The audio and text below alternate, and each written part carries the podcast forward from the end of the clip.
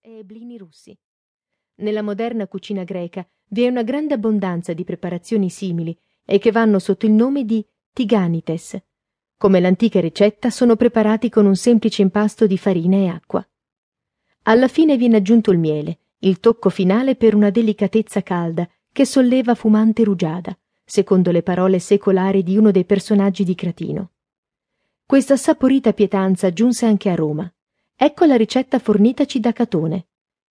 Bisogna mescolare farina di frumento e farina di farro, fino a farne un composto omogeneo. Quindi si lascia riposare finché non si asciuga.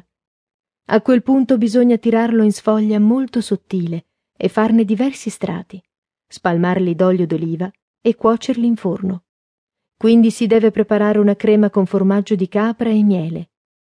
Si prende infine una pentola di terracotta e si fanno strati alternati di sfoglie e crema, finendo con uno di pasta, e si mette a cuocere. Ad ogni modo, quando è dorato, è pronto da sfornare e cospargere con il miele.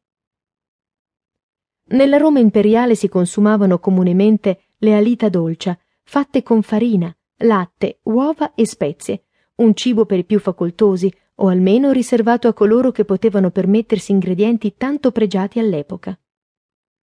Secondo una leggenda, la crepe, per come la conosciamo oggi, nacque nel V secolo per sfamare dei pellegrini francesi giunti stremati a Roma dopo il lungo viaggio intrapreso per partecipare alla festa della Candelora. Sarebbe stato il pontefice Gelasio a ordinare ai cuochi papali di cucinare un cibo ritemprante, fatto con semplici ingredienti come farina e uova. Le crepe diedero molto sollievo agli affamati, così la ricetta venne riportata e diffusa in Francia come un alimento corroborante per il corpo e l'anima. Dal Medioevo in poi le crepe venivano preparate e mangiate in tutta Europa e nell'odierna Russia, in numerose varianti locali.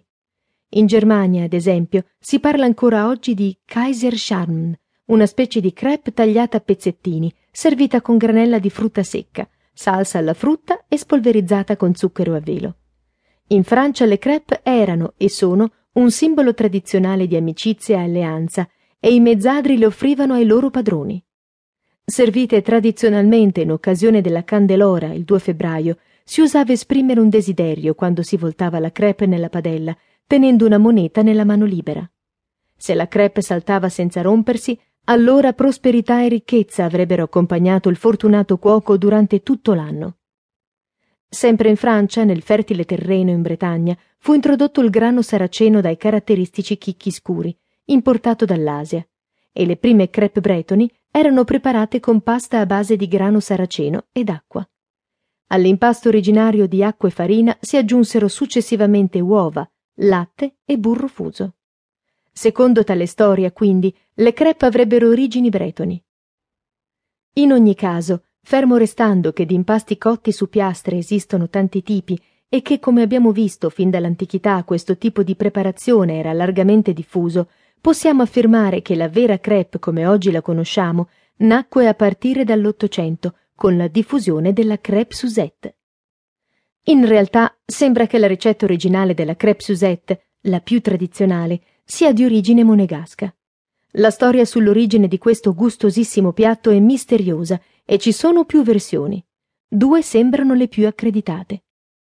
La prima narra che sia nata dall'errore accidentale e propizio di un giovane apprendista di nome Henri Charpentier, che lavorava ai fornelli al servizio del grande chef Auguste Escoffier presso il Café de Paris di Monte Carlo. Secondo la leggenda, Charpentier doveva preparare una crepe per un cliente d'eccezione. Edoardo VIII, principe del Galles. Preso dall'emozione, il giovane fece cadere del liquore sulla crepe, che a contatto con il gas si infiammò. Il risultato, però, fu inaspettatamente delizioso, e quindi decise di far servire ugualmente il dolce al tavolo di Edoardo VIII, che chiese addirittura il bis. Il principe, che era un buon gustaio, ne rimase estasiato e chiese come si chiamasse quell'ottimo dolce. Non sapendo rispondere, gli fu detto crepe principe di Galles. Fu il principe stesso che decise di chiamare il dolce Susette in onore della bella Susette, giovane donna, figlia di un suo amico che era con lui al tavolo. Secondo un'altra versione, invece, l'inventore di questo piatto fu il maître Joseph del ristorante Marivaux di Parigi nel 1897, che dedicò la ricetta alla bella attrice d'opera di nome Susette.